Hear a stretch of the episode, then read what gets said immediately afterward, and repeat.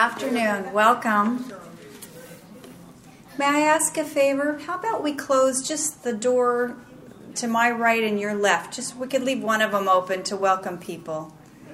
But perhaps someone could gently ask the two people talking outside to step down the hall a little bit. Okay, that's great. Welcome. All right. Um, my name's Crystal, and I am a food addict, bulimic, compulsive overeater. Hi, Crystal. Um, I'm your moderator for this workshop. Let's take a deep breath for a moment. Oh, would you please join me in the serenity prayer? God, grant me the serenity to accept the things I cannot change, the courage to change the things I can, and the wisdom to know the difference. Amen. Before we begin, could I please just ask, even if you're sure, especially since we had lunchtime, could you please check cell phones and electronic devices to make sure that they're turned off? and I am going to do the same.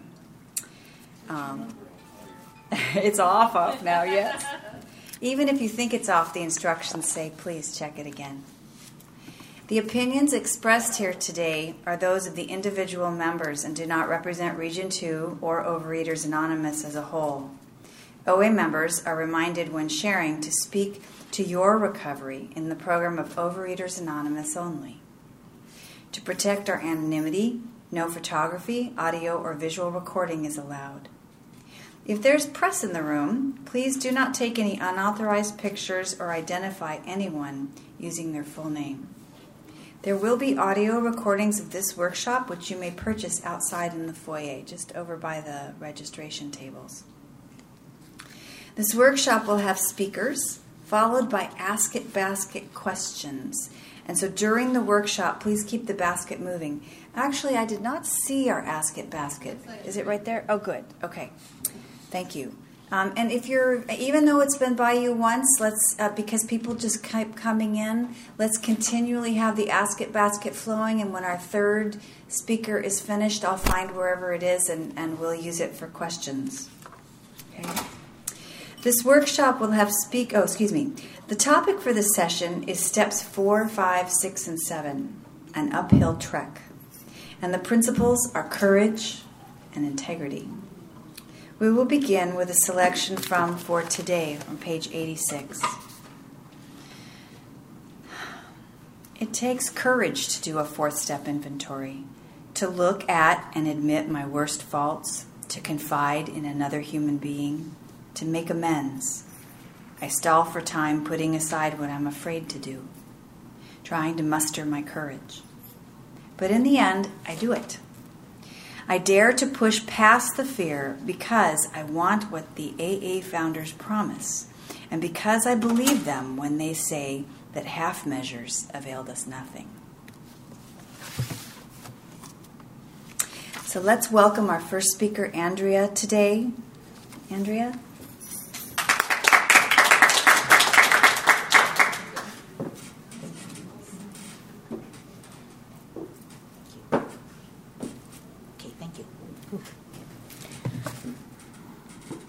Hello. Um, I'm Andrea, and I'm a compulsive overeater. Hi. Um, I had been in the program, I think, for the first time. What?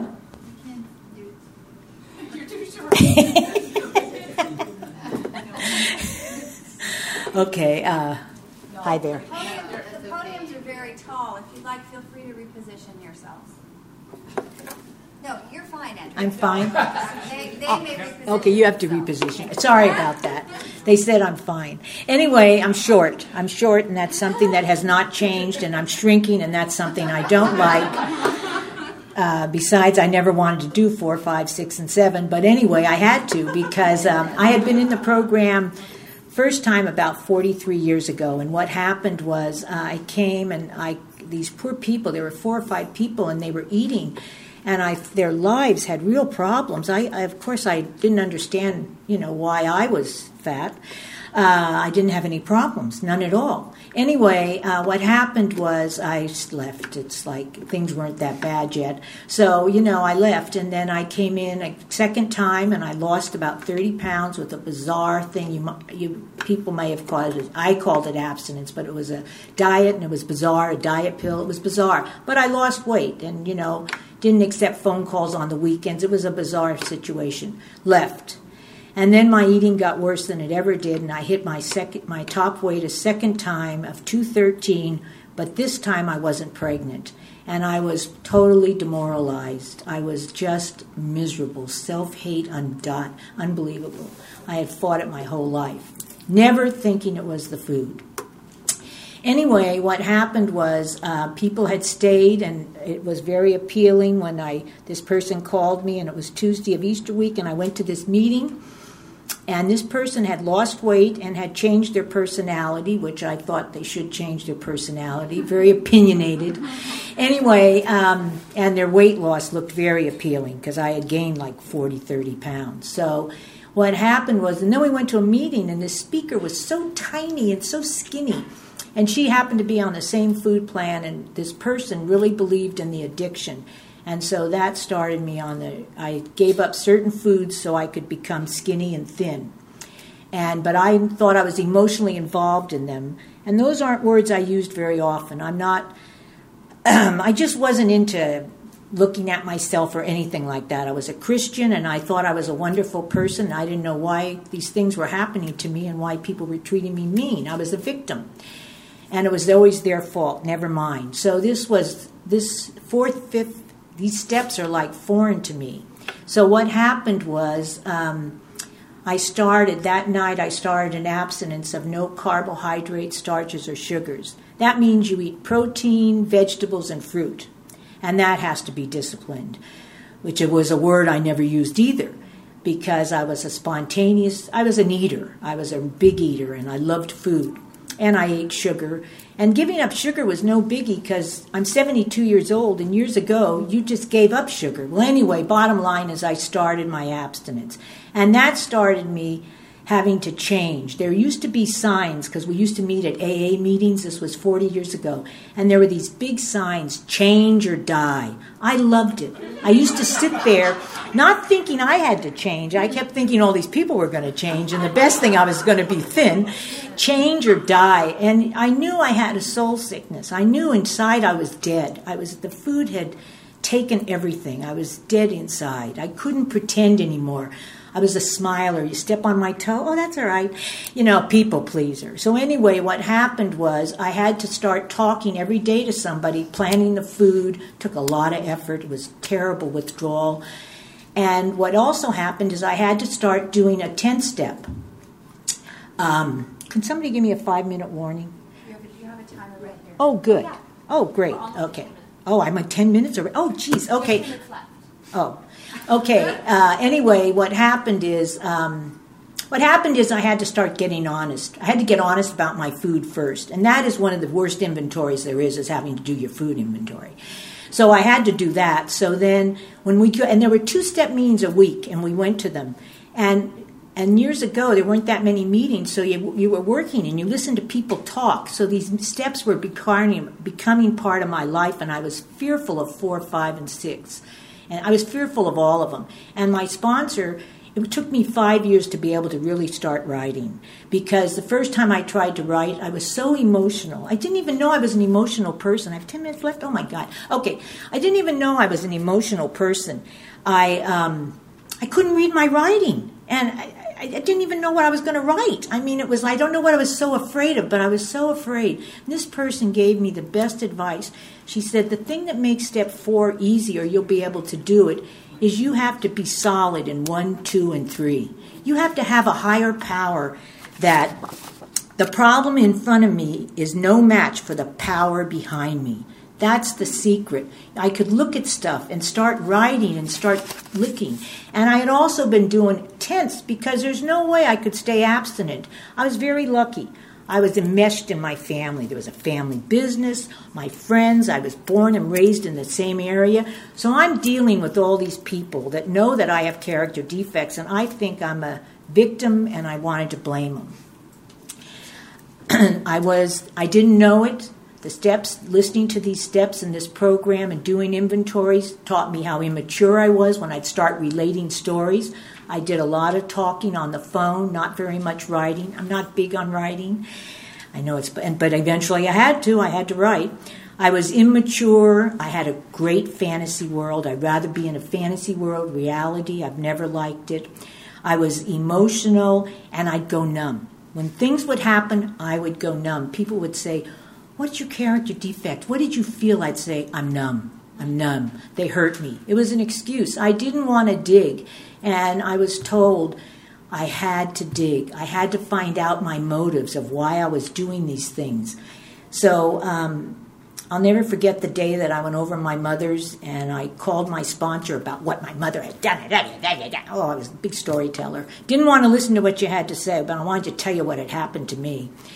And she said, "Well, wait a minute. You got you were mad at her. Why did you go over there?" And I said, "Oh, I don't know." And she goes, "Why did you go over there, Andrea?"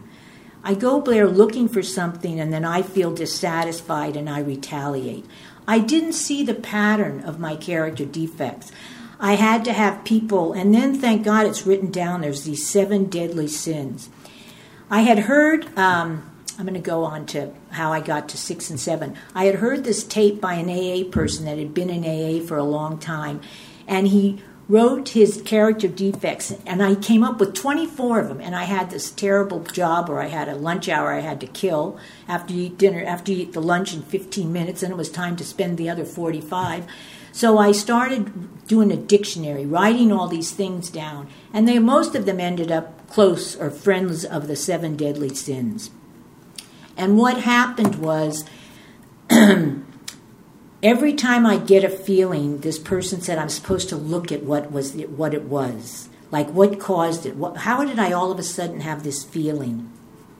And that was wonderful. One of my best inventories was one for my brother because he used to come in and out of my life because he um, he would go off for a few years. He had problems, and then then he'd come into the family circle. And my jealousy of sibling rivalry, oh, all those feelings were so intense, and it definitely brought out the worst part of my personality. While I'm smiling, being nasty. Anyway, um, what happened was I had a deadline. Somebody I was going to be seeing about six weeks. She said, "Why don't you write just about your relationship with your brother?" And I went to write, and I couldn't think of anything. This is somebody I had such intense feelings. I had to make phone calls, and then all of a sudden, somebody I'd start talking to somebody about something, and then I'd start writing. The flow, the flow, and I had to. I had six weeks, so I had to can. I had to keep it condensed. That was another thing. I had people give me their fifth steps before I did my fourth, and I saw how it's nice to or some of them said they wish they had started reading it sooner because then it helped them write better the next time after they had shared something. They found more out, out about themselves. Talking to another human being, something just happens that they or they'll point out something. You'll go, "Oh my gosh, I never saw that." And I always thought I was very intelligent. Well, anyway, this thing with my brother, all of a sudden, I had be- wrote the best inventory I ever wrote, the best by far. And then my brother came into the picture again. And I don't know what happened to my spirituality, but it went right out the window. I was nowhere near. I had all this intelligence now about our relationship and how it interplayed with the family, all this insight that I was five minutes, all this insight that was so I thought, this is fabulous, but how come I still can't stand him? I, I want to beat him. I want to take an ice pick right to his heart. I was so jealous and so intense. And this was someone who I thought I was going to be a saint and Christian of the year, which, which that was another big thing. Seeing myself for what I really was was very, very depressing. It was really depressing because, and I spent a lot of self pity and depression on that. It was a waste of energy. So, this is who I was sometimes. Just go with it. I'm human. I wanted to be a saint. So, anyway, bottom line is, I called my sponsor up and I said, I'm in no mood to make any amend to this guy. Let me tell you what he's done to me recently or how my mother favors him. Oh, it was so, so horrible, uh, immature. And she said, um, You got to start praying. And see, six and seven to me is all about praying. I have the label. I'm jealous. I'm envious. I'm greedy. I'm a glutton. I'm prideful. Ego. Procrastination. Sloth. Oh my God. I have to pray to God. I do not have the power to take that. I do not have the power to say, turn off the TV, get up and clean the bathroom. Turn, answer the phone, get off the phone, do your business project. I don't have that energy. I have to have God do it. And she helped me realize that I had to start praying. And it was interesting. That prayer really does something. All of a sudden, I was given the opportunity. My heart felt it. I had, I had aligned myself to God's will and my brother's existence and my, per, my part in the family. And I made an amend, and I meant it. To me, that's a miracle. And they talk about freedom. It's a power greater than myself that helps me not to eat, that gives me the power not to eat, that does everything, and also the character defects. Uh, I was just telling, and you know what? This this step, three minutes.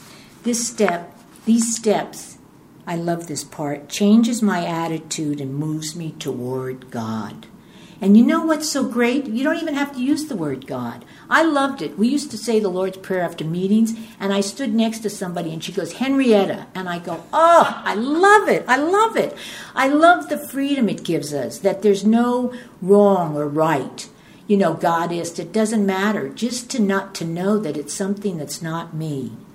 I want to add too that I was telling someone that um, I used to go to step meetings all the time, and in the last couple of years, I've been babysitting on the step the night of the step meeting, so a family member could go to their twelve step program. And after reading this book, which I hadn't read in a while, after reading the twelve the twelve by twelve, I realized I really miss a step meeting this kind of stuff, going to a step meeting and having somebody read it and then having people share, it just keeps me, my inventory, it just keeps me in line to the way I'm supposed to be, to the way God wants me to be.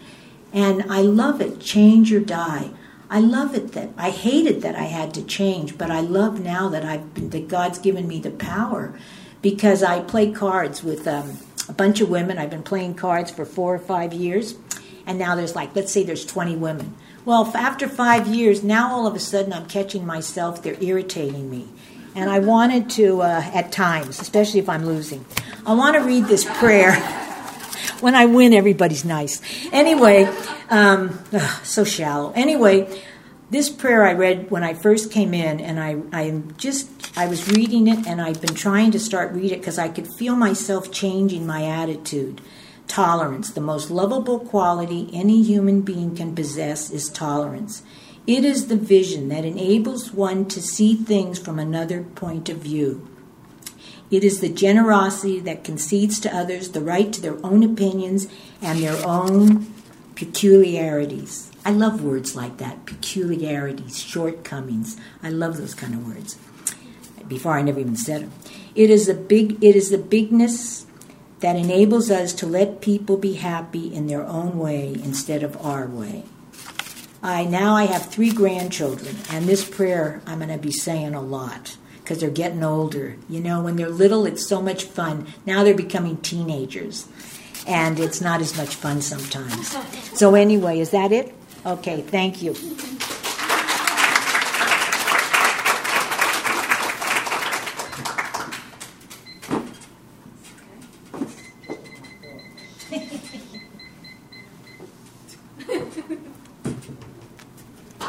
Thank you, Andrea, very much. And um, could you please, is the Ask It basket still circulating around? Even as I said earlier, even if you've already seen it, let it continue moving in case someone is inspired with a question so that we can have them answered for you after speakers. Our second, speak- second speaker today is Jeannie.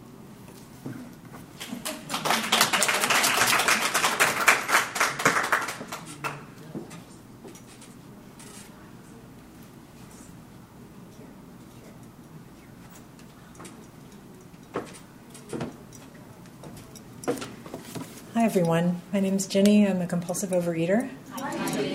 And uh, I came up here with a bunch of books and notes.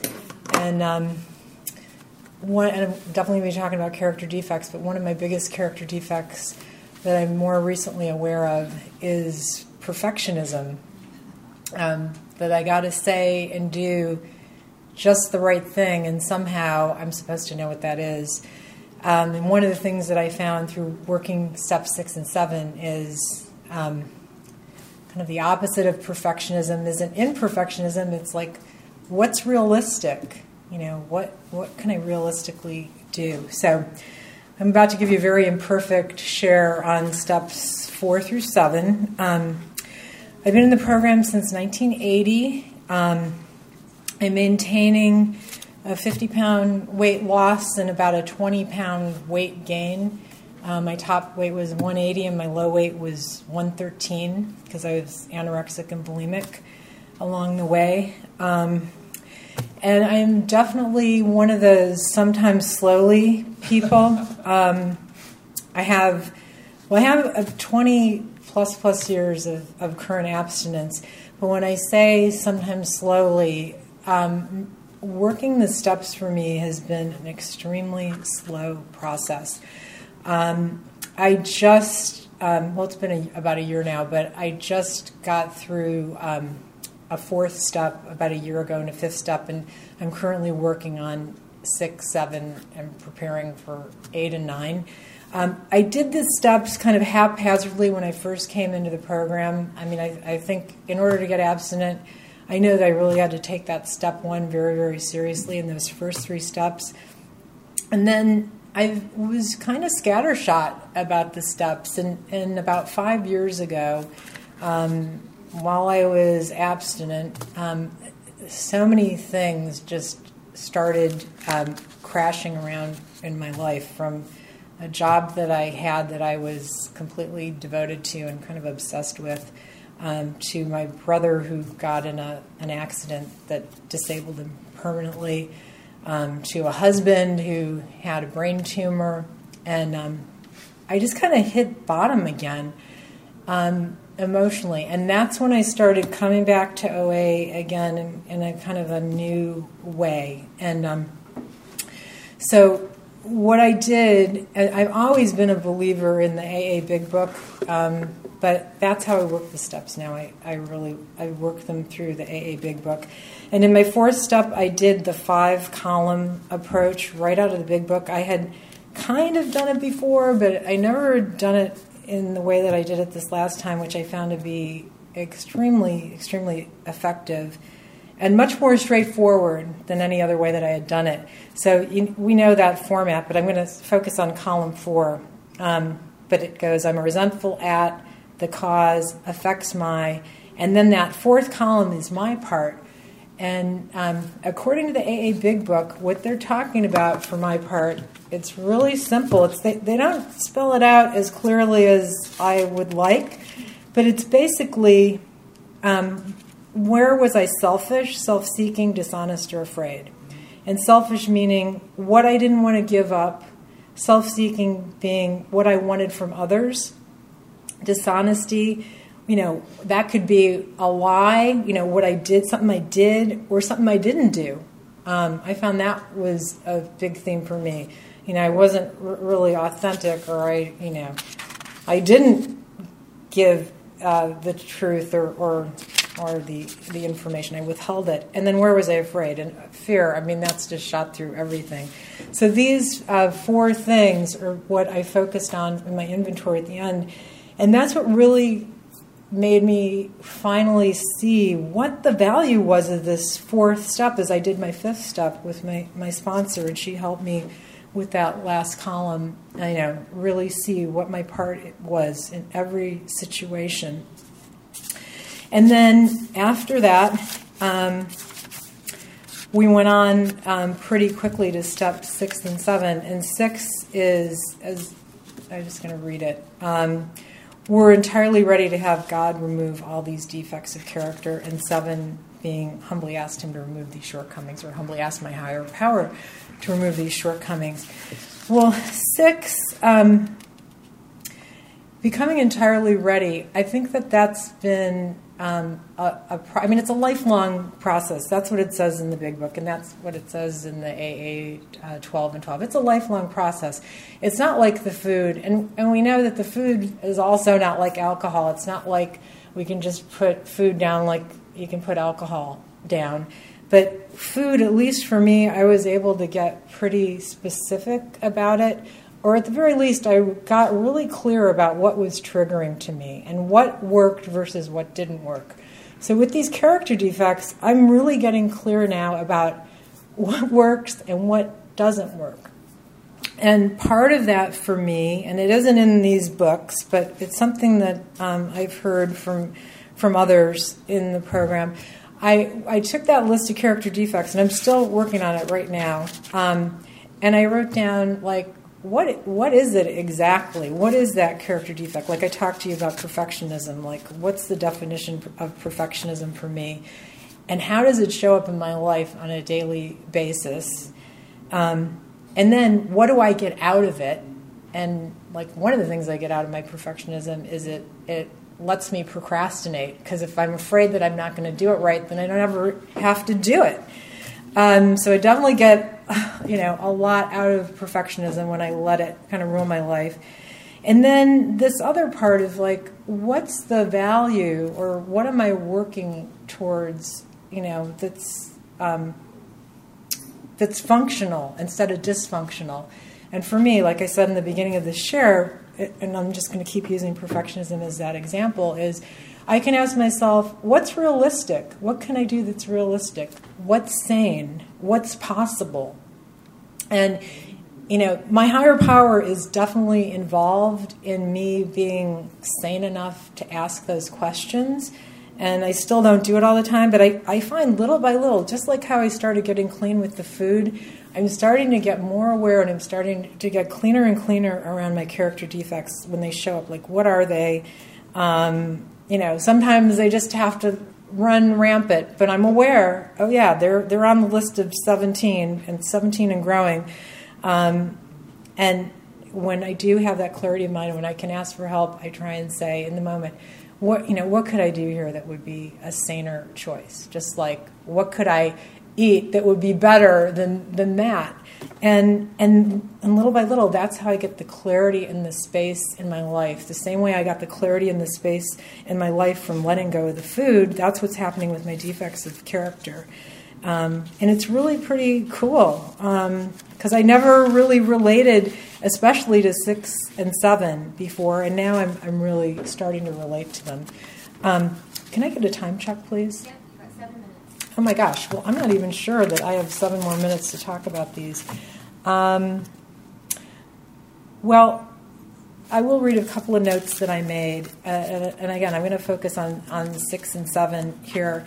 So in the big book, it says it's our way of starting or stating, excuse me, the best possible attitude one can take in order to make a beginning on this lifetime job. And I did touch on that um, previously that I got to get clear that this isn't something that I'm going to like get down and then not have to deal with, you know, impatience or judgmentalness or greed or pride or envy and you know on and on.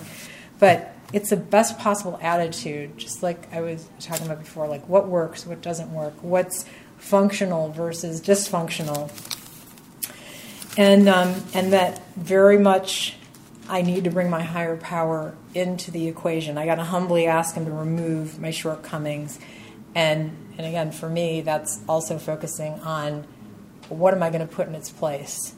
Um, and then to realize that this is it's a character building and uh, it's character building and spiritual values and it says in the, in the 12 and 12 character building and spiritual values had to come first versus material satisfactions Material satisfactions are not the purpose of living.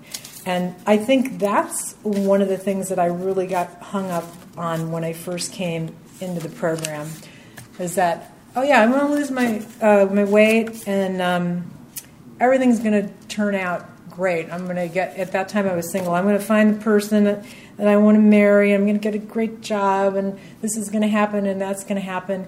And I really think that I went down that path pretty far, um, but I was not serene, and I, am not, you know, I'm not pretending that you know I'm that serene now, but I, I do have a different level of awareness and different level of serenity. But I kind of forgot, you know, this is about character building and it's about spiritual values. Um, strangely enough, it's not even about food um, or any of the other addictions that you know have kind of come up since I came into the program. It's it's just um, it's very simple, and these steps are a way for me to build, you know, my my my spiritual muscle and to to build my character, um, so I can, you know, I can be I can be a different person. I can be the kind of person that doesn't really want or need excess food or doesn't need to indulge, you know, in these character defects, which harm me and they harm other people too. So I'm getting clearer and clearer that I don't want them in my life, um, just in the same way that I didn't want my binge foods in my life anymore because they were hurting me more than they were helping me. Um, all right, well, I know I'm a little short on time, but really, I think that's a good stopping point, and I'm really grateful um, to be here and be asked to speak. And if you're new, keep coming back. If you've been here a while, keep coming back. I, I hope I'm here till my last breath because um, it's really saved my life, and I'm, I'm forever grateful. Thank you.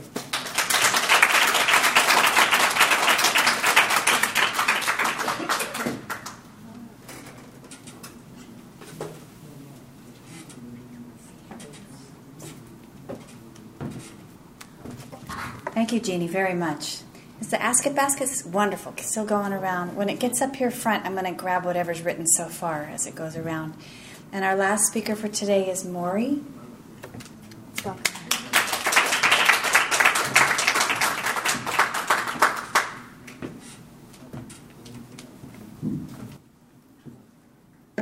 Hi, everybody. My name is Maury. I am a recovering compulsive overeater and a very grateful recovering compulsive overeater. It's good to be here today. Good to be here today. First of all, start out with a little story. Uh, this is uh, a way to give service today. And a week ago, my wife and I did another. We uh, staffed an OA table at the uh, county fair over in San Mateo. and during our time there, we had uh, there were two people came up to the table. One was a friend I knew from another program who just came by to say hi, and another one came by looking for a blank piece of paper.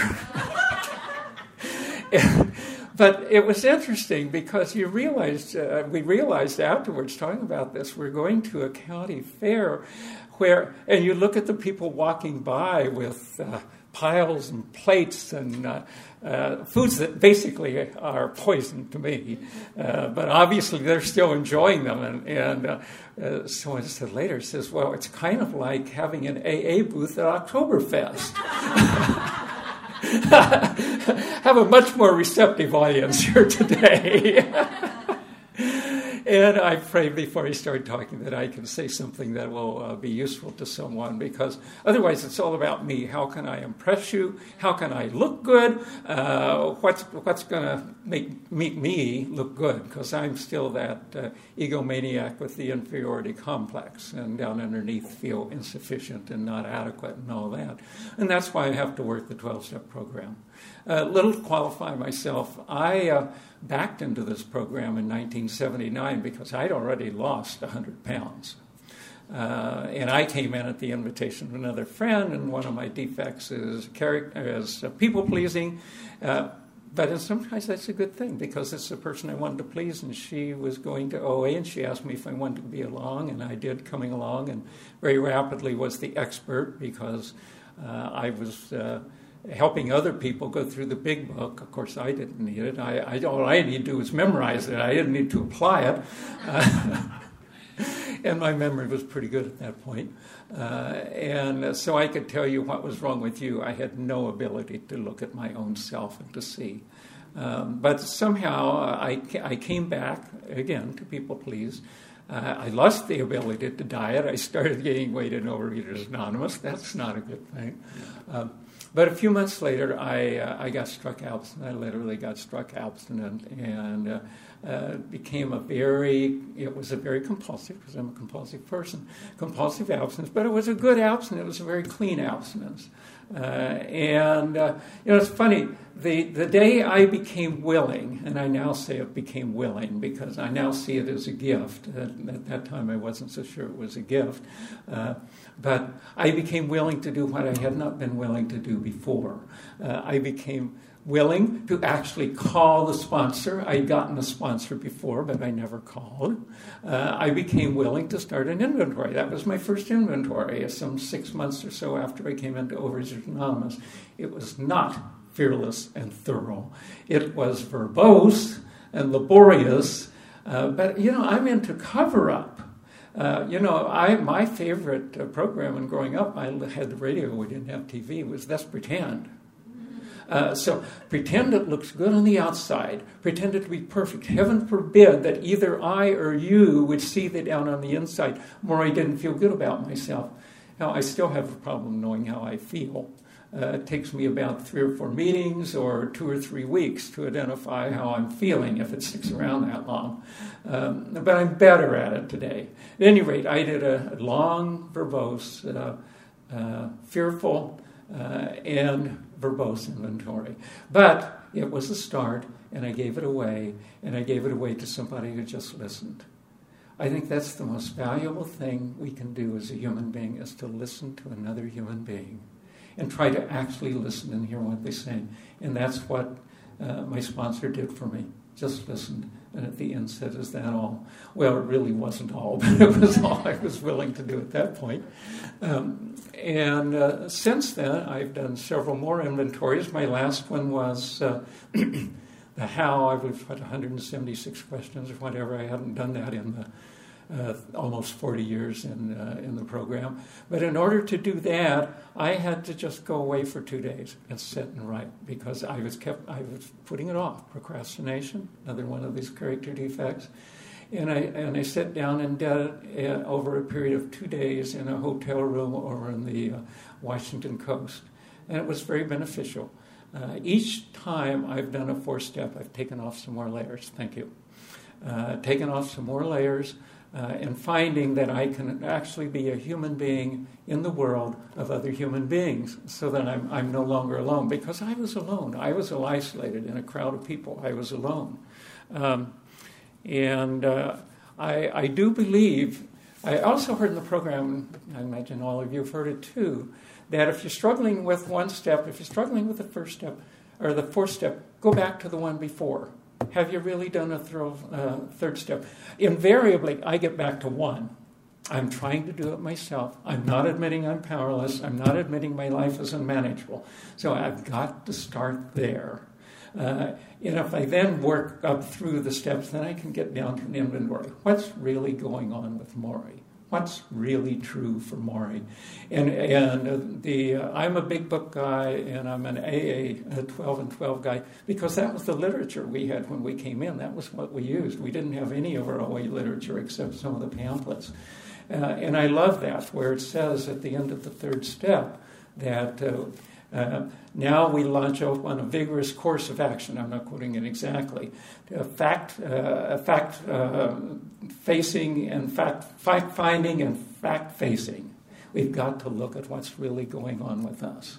Uh, and, uh, and it explains, as this previous speaker said, uh, how to do that. Of course, I didn't have any resentments when I came in. I had several hurts, but I didn't have any resentments.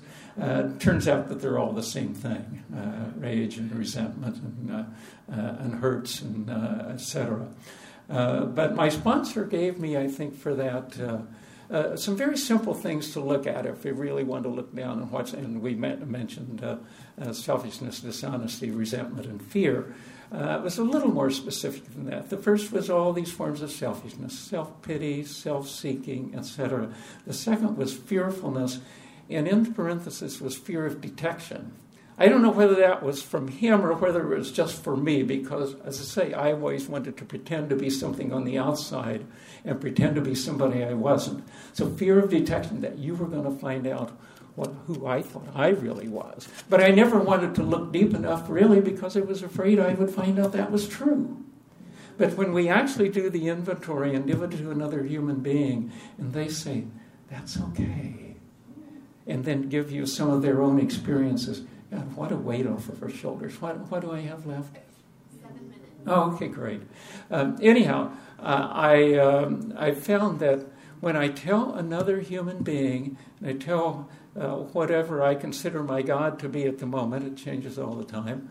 Uh, uh, he already knows he doesn't really need to be told, but it, when I talk to some uh, to my higher power who loves and totally accepts me, it makes me more willing to tell myself what's going on, and it makes me more willing to tell another human being what's going on. Uh, so, so I tell another person, God and myself, the exact nature of my wrongs, and they and find out that they say, and that's okay, and that's okay. Wow. What a, what a relief after all those years of cover up, off of all those years of shame, to feel I can say that and to have some sort of a, a spiritual awakening. Uh, so, so I guess you could sum somehow, this is a triple A program awareness, exception, and action. The action we're talking about here today is doing the fourth step and the fifth step. Uh, the sixth and seventh aren't really action steps, uh, they're more uh, reflecting and, and asking. Uh, because step six says, uh, was entirely ready to have these defects removed or to have God remove these defects. Again, I always thought I was supposed to do it. I was brought up in a culture where if you make up your mind, you can do anything. Well, I certainly couldn't. I couldn't stay away from sugar and several other things on my own, uh, and I found out that there's a lot of other things that I can't do by myself. I have to have your help. Uh, the God of my understanding's help. Uh, but and uh, and with that, I can do a lot of things. I can't do everything, but I can do a lot more than I can do alone. Uh, but onto the uh, uh, onto this, I heard very recently, and I'm still learning, although I've been in the program 37 years and have been abstinent. Uh, this current abstinent dates back Uh, some 19 years. Uh, and that abstinence came when I got the gift of desperation. I was either going to do this or I was going to die. And I didn't want to die. I got the gift of desperation, and I have tried to keep that gift of desperation. I don't have this thing nailed. I get one day at a time, a daily reprieve contingent on the maintenance of my spiritual condition. Oh, my spiritual condition's fine. I don't need anything. That's a lie.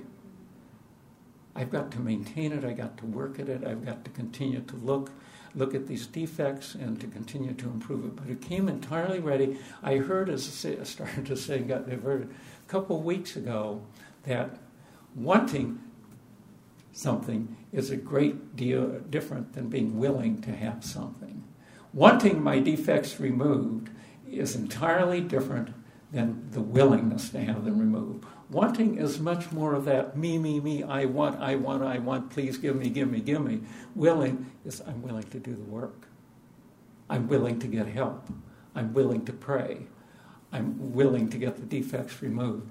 It helped me a great deal uh, on step six is to recognize that every single defect I have uh, is a defect of an asset. I also have the asset in there. Uh, and what I have to do is to find the asset. For instance, I tend to be uh, I tend to be a doubter. You tell me something and says who, I want to doubt it and debate it and argue it. Uh, so, so what's the character asset? Well, the character asset is questioning with an open mind. Doubting is just saying, "I don't uh, convince me." You know, you got to and, and you can't convince me if I've already made up my mind the way it is. Uh, but if I, if I just look and say, I'm willing, and then humble myself in step seven, humble myself to actually admit and to ask, to, to ask the God of my understanding uh, to remove my defect. And then, most of all, then be patient You know, which is again, all of these are things that I have to cultivate because they don't come. Well, maybe they are innate, but somewhere along the way I lost them. Especially in practicing my addictions, I became impatient, intolerant, angry, self pitying, remorseful, guilt ridden, and all of those other things. And I, and I don't want to be that way today. Um, I, I heard that uh, term that doubt and arguing and sort of thing. I heard recently also that choosing doubt as an approach to life is like choosing immobility as a manner of transportation. Think about that. It's about the same. If I'm going to doubt everything, I get nowhere. I just argue. I just, well, maybe, maybe not. If I look at my experience and see what works and what doesn't work, these steps, if I apply them and actually work them, transform my life. They have transformed my life. Do I still have my defects? You bet. And talk to my wife down there in the second row. She can, she can assess them a hell of a lot better than I can. But they're still there. But I work on them. I can now say, I'm sorry, and actually mean them. And most of all, I can try to make the living amends to the people I hurt a lot in my life. So thank you very much for letting me share. Yeah.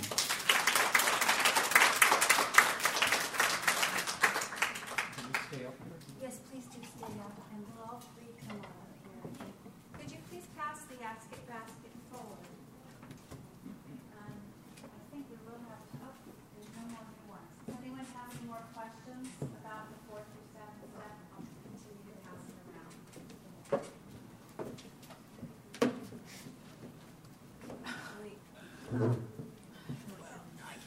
Are you sure you want to be back? You know what? I'm going to ask you to scoot your chair up a little bit because I'll be standing behind All you. three. Okay.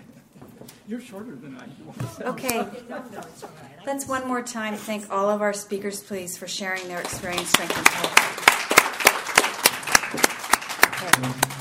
Thank you very much.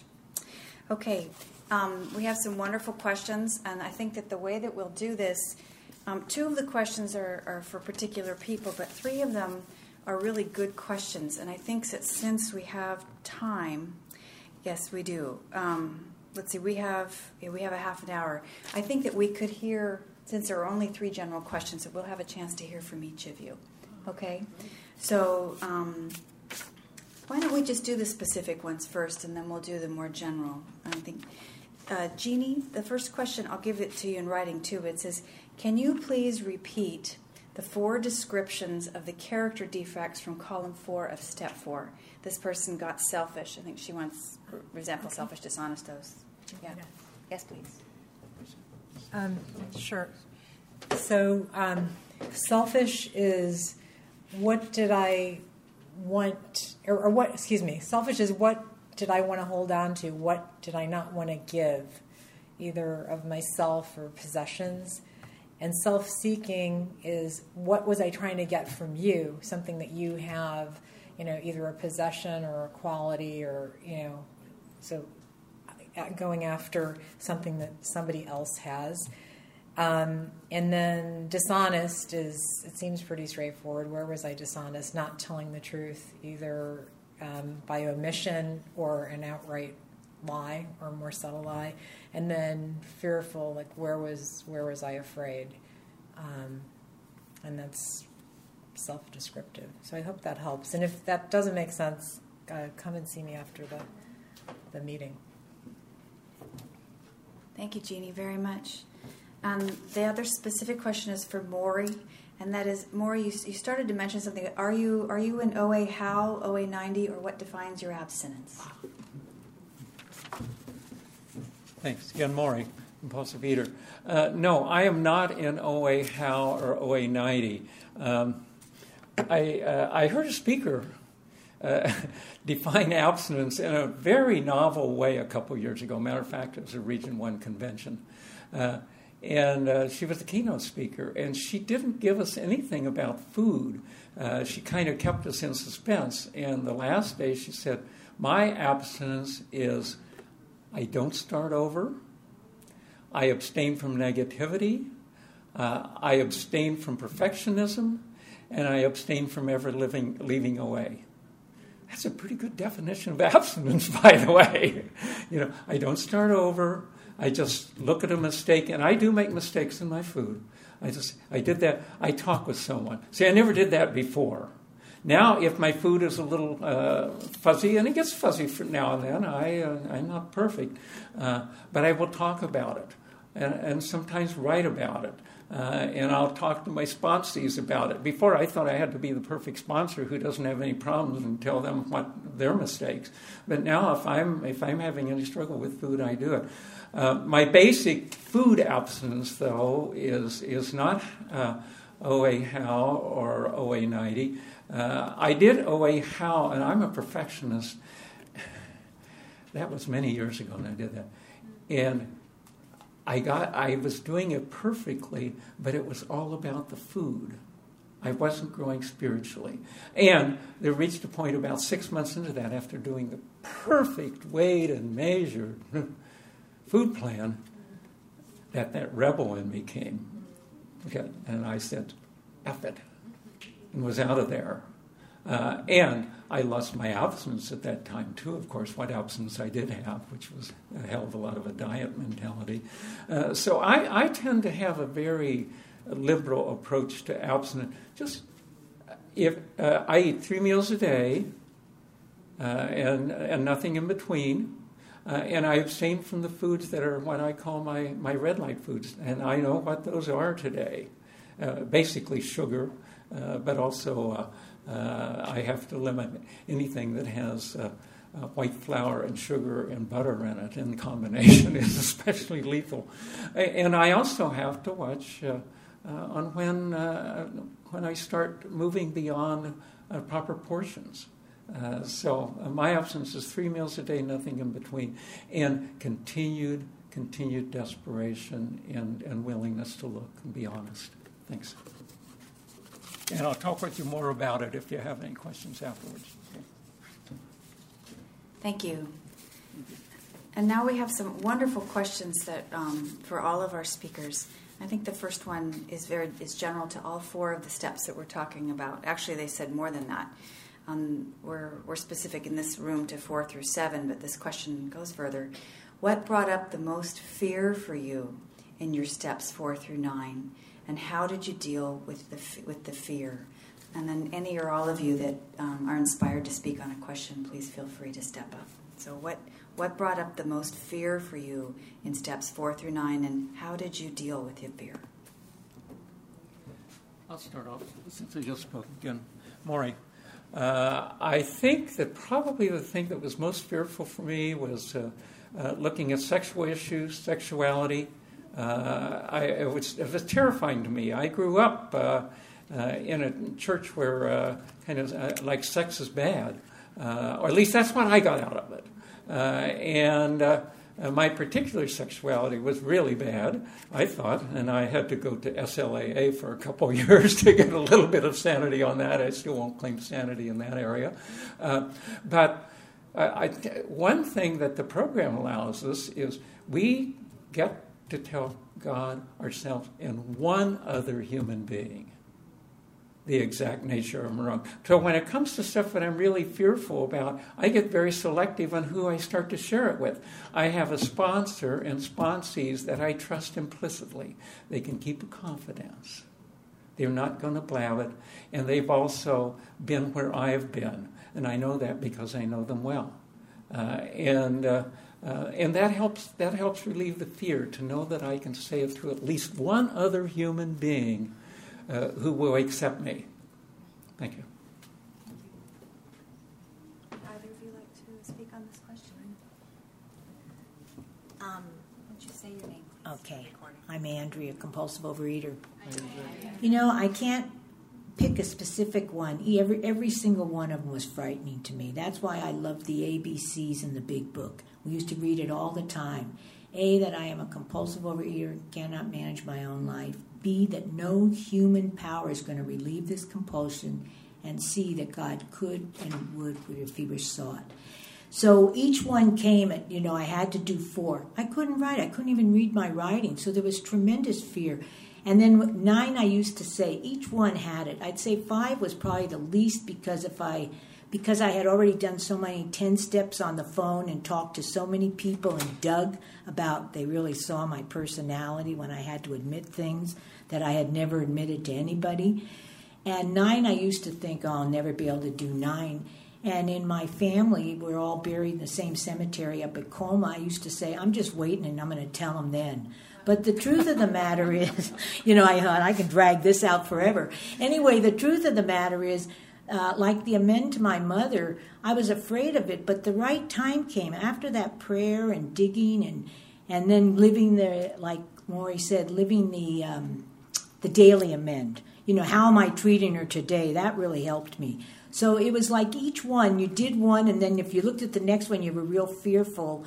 And um, but it was like they were they were you know I was doing ten all the time, but they came in a session, and it's it's I don't know you just keep going because you don't want to go back to the food, so you keep going. Thank you. Yeah, I, I will very quickly.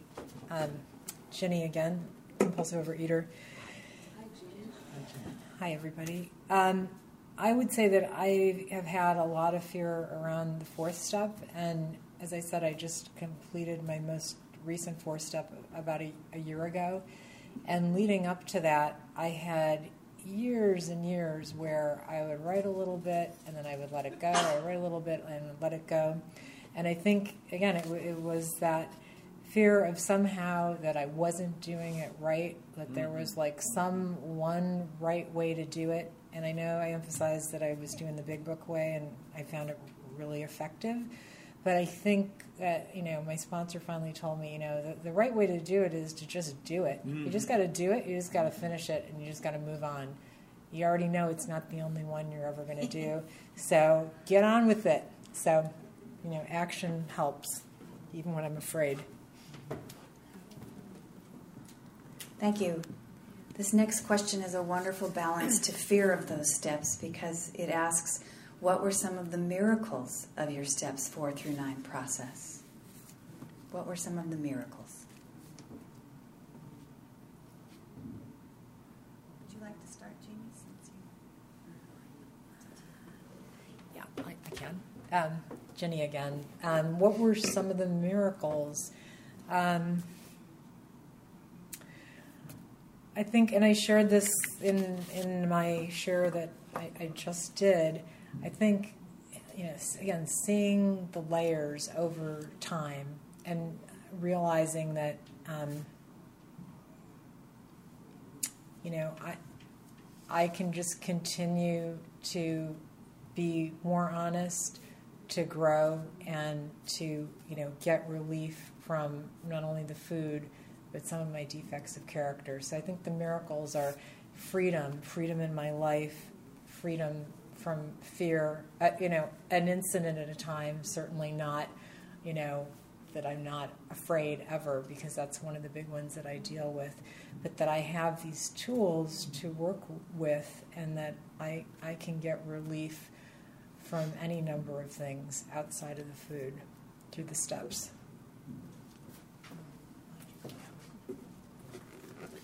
Maury again uh, for the microphone.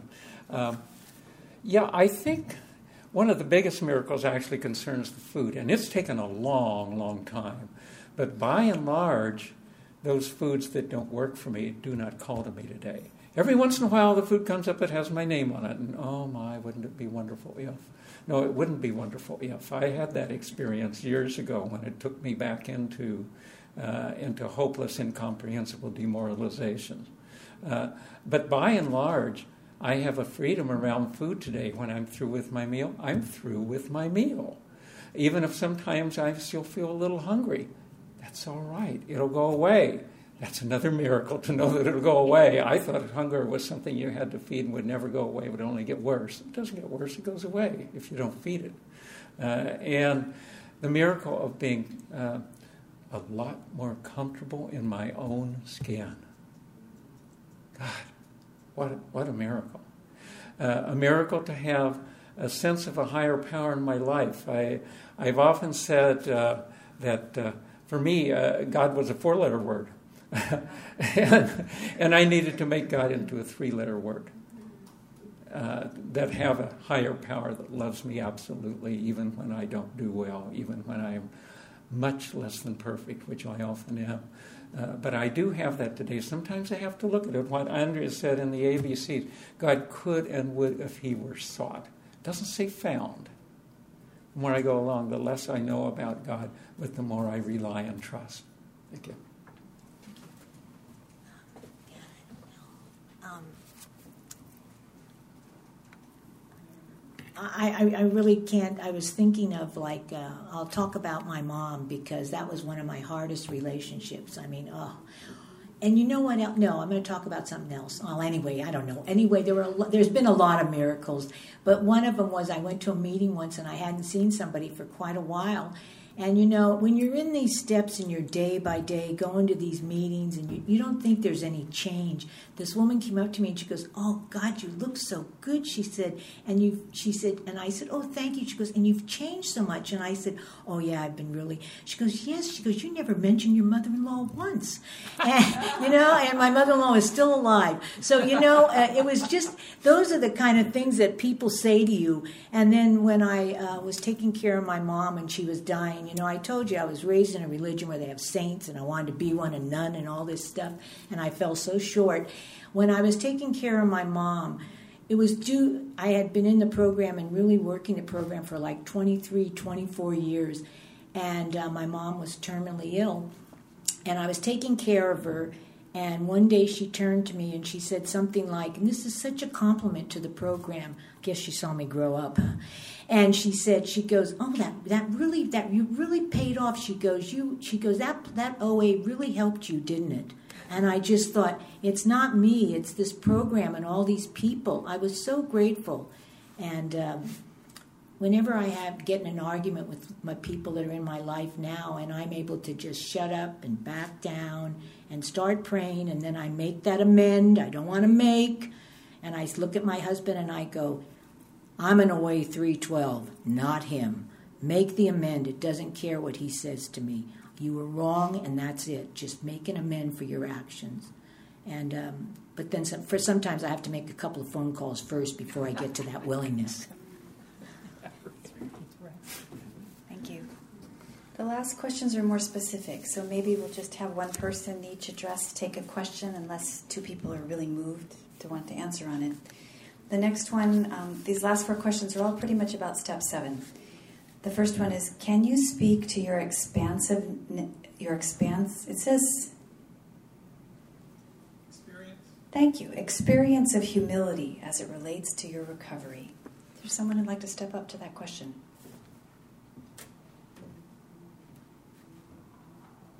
Experience of humility. Again, that may not be humility. Um, more, uh, humility is recognizing I am not God. Uh, I am not the master of the world. In my own universe, yes, it's true. In one sense, I'm all there is. If, if, uh, if there's no Maury here, then Maury doesn't have anything to deal with. But in a sense, I'm also just a very tiny part of a big whole. I noticed that this morning when I walked out. It was early in the morning. I was on my way to another 12 step meeting. The air was clean, it was cool, the sun was beginning to shine. I am so grateful to be alive. So grateful to be alive. Uh, that's humility. I don't have to run the show today. I can just be grateful to be alive. Thank you. Absolutely, please do. Um, I was thinking, um, what happens is when I get reach for that phone, or I look somebody in the eye and I said I need to talk about something. That's when I know that um, I'm so grateful that I'm able to do that. That God gives me the willingness to do it. Like I said, sometimes it's not right away, but still, that when I reach for that phone and going to discuss something honestly with somebody, it just it, to me that's that for me that's I have I've I've I feel humility when I do that. Thank you, Andrea and Maury. The next question how do you let go of procrastination? How do you let go of procrastination?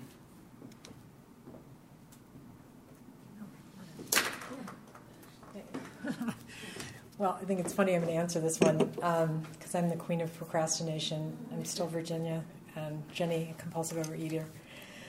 Um, well, eh, as I, I talked about it in my uh, talk a few minutes ago, I try and think about, you know, the procrastination is a form of perfectionism for me. And I try and think about what's realistic and what's possible versus you know whatever's in front of me that just seems like it's too big to do and then i try and bring my higher power into it um, and there's a, a phrase that a lot of people use it's called doing the next little right thing and i think that's my, my higher power's way of reminding me that it's only one little piece one little step and that's how you build you know a program and a life it doesn't happen all at once, but you you got to take that that first step in the in the in the right direction. So, and I practice, I try and practice that every day. Yeah, for me, uh, it's it's it's action, and I think you kind of alluded to it in the uh, chapter in the Big Book on acceptance, or Dr. Addict Alcoholic in the third edition, where he said I, uh, I do what's in front of me to do, and however it turns out that God's will for me. I'm a thinker. I love to sit and think and ponder. Of course, it never gets me any place except usually confused, and nothing gets done. Uh, and there's a very it's valuable to think. There's no question about it. But when it's thinking about something I don't want to do, or thinking that I should do but I'm not willing to do it, I get nowhere when I get the slightest, I'm real good once I get started on something to go ahead and do it. And so it's just taking some action. Just little, the first step, as you said. Yeah.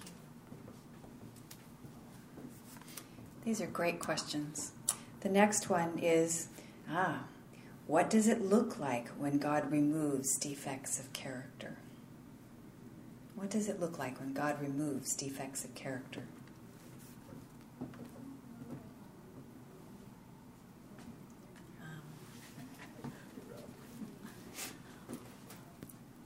all I could think about is I feel better.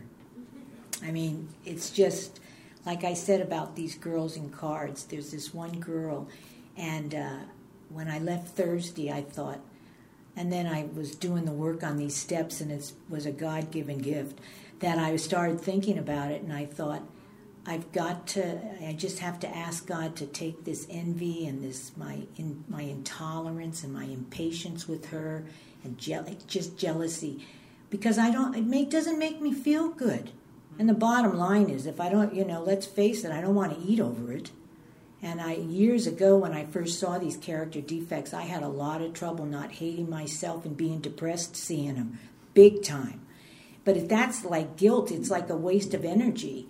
So um, that's the big thing is I don't want to um, like sometimes when I owe an amend, it'll be two days later, and I'll be looking at my husband, and I'll remember what I had said, and that you know I can bury it for a little bit.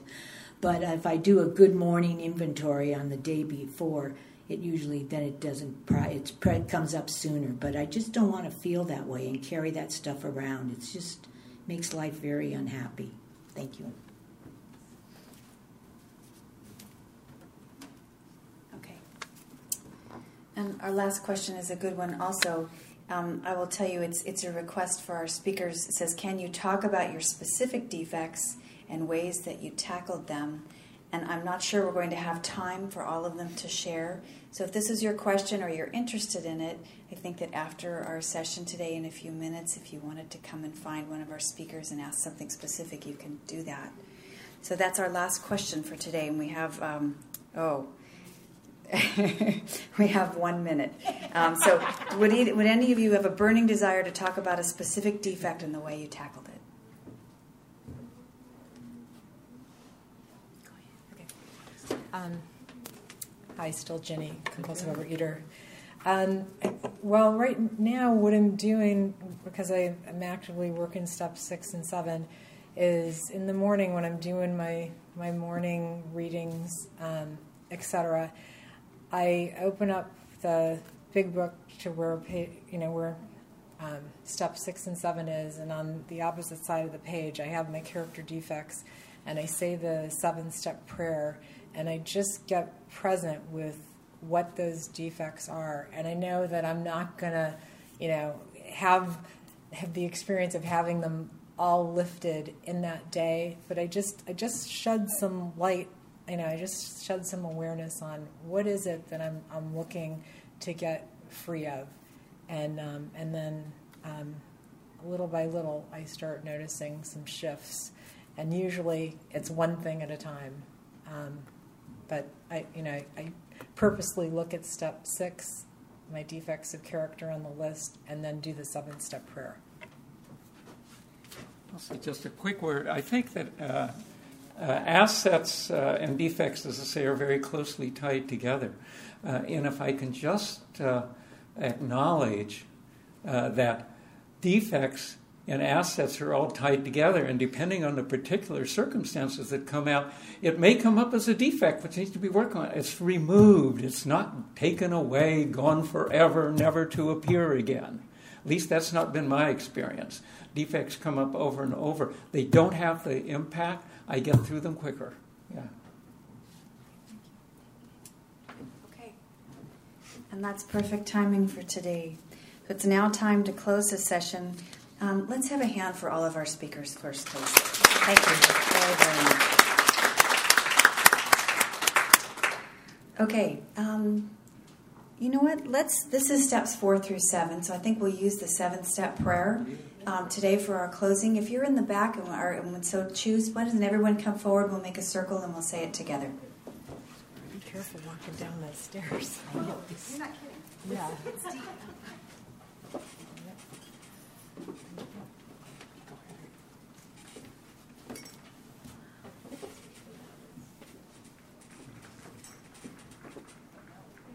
Familiar to you, don't be shy about bringing your program up with you. This is a great opportunity to learn some of the prayers that might be less familiar.